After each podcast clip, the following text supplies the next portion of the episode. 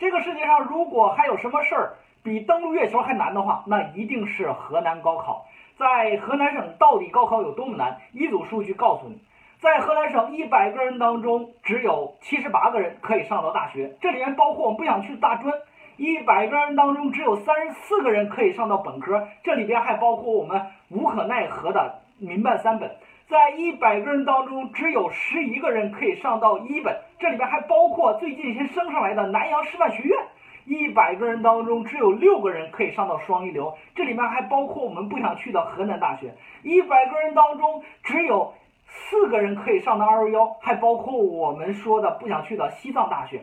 在一百个人当中，有多少人可以上到九八五呢？只有一点四个人可以上到九八五，而且还有我们不想去的西北农林科技大学。这就是非常苦的河南省。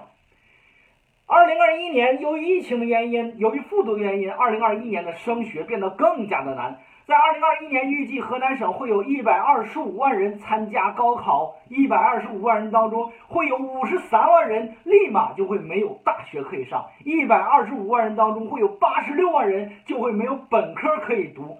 这就是我们非常苦的河南省。升学有压力，选择有方法。关注魏老师，给你清晰解答。